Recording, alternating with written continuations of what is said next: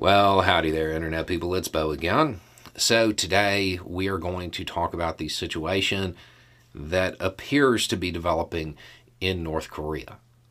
We're going to talk about the situation itself. We're going to talk about how it is likely to be framed in different parts of the world.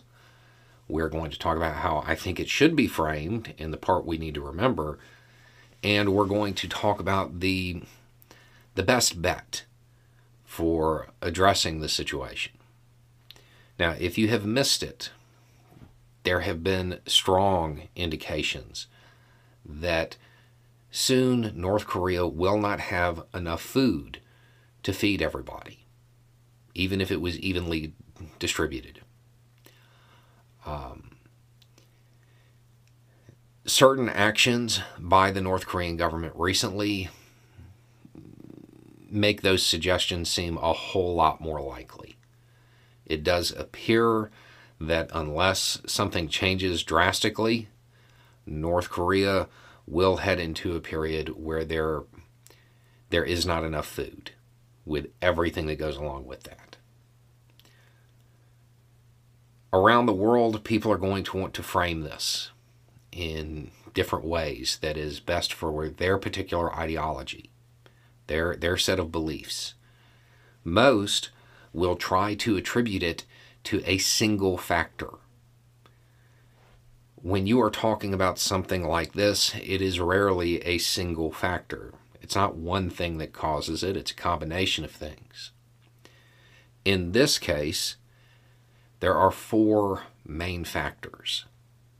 First, antiquated farming techniques most of what most of what is used over there is old. It's not as good. Second, Western sanctions because of the weapons program. That limits the economy, which impacts everything. Third, the weapons program. The types of weapons that they have been developing and testing are expensive, and it diverts resources from other segments of the economy.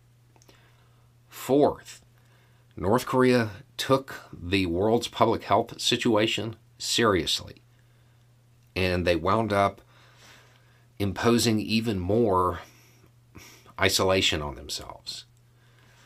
They uh, they took securing their border very seriously. There was a lot of cross border trade between China and North Korea prior to them securing it because of the pandemic. A lot of that cross-border trade was it was of the sort that you tip the border guard for.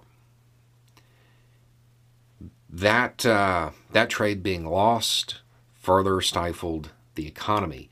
It also denied access to certain things that you need for agriculture. Those four things in conjunction are, are, are your primary causes. People are going to want to debate over which one is most important or try to say that it's just one of these, and that's fine. That's a debate that people can have if they want to. I don't think that's appropriate framing, though. At the end of the day, the people who will suffer for this, the people who will pay for this, they are the farmer in the field. They are the worker in the factory. They are normal people.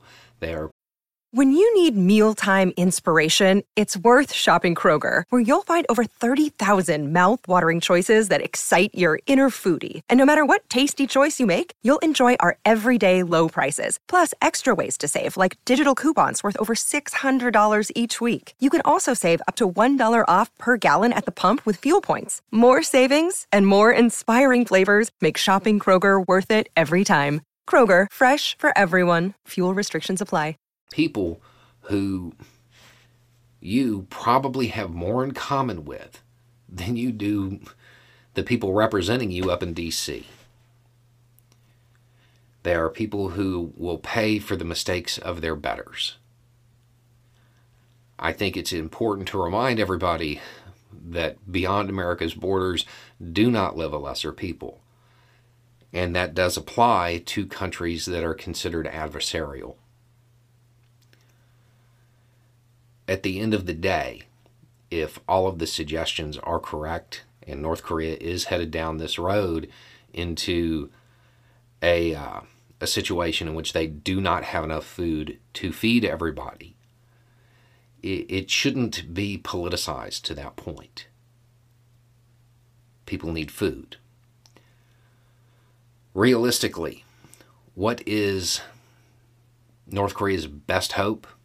That China steps up. That that is the best hope. Uh, that China comes through on this one. The alternative would be Western help.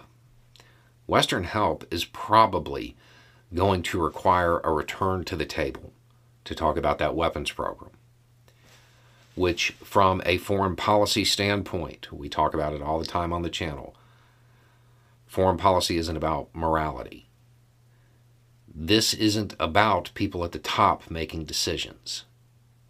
This isn't about power on the international stage. It can be used that way as leverage, but at the end of the day, these are people without enough to eat. Uh, and the projections, they're pretty severe. It, it should be remembered that no matter what your government thinks of another person's government, the, the people who are going to pay for this, they don't have any say in it. they're, they're just average people. Those will be the people who suffer. That part needs to be remembered as the talking points get developed, as the framing gets developed. It, it's not going to impact the people at the top. Just like when the economy takes a downturn here, it's not really the people at the top who, who are struggling to get by. And I, I just feel like, given our current political climate and the move towards near peer contests and everything else coming into coming into focus at one time, I feel like that's going to be lost. They're people. Anyway, it's just a thought. Y'all have a good day.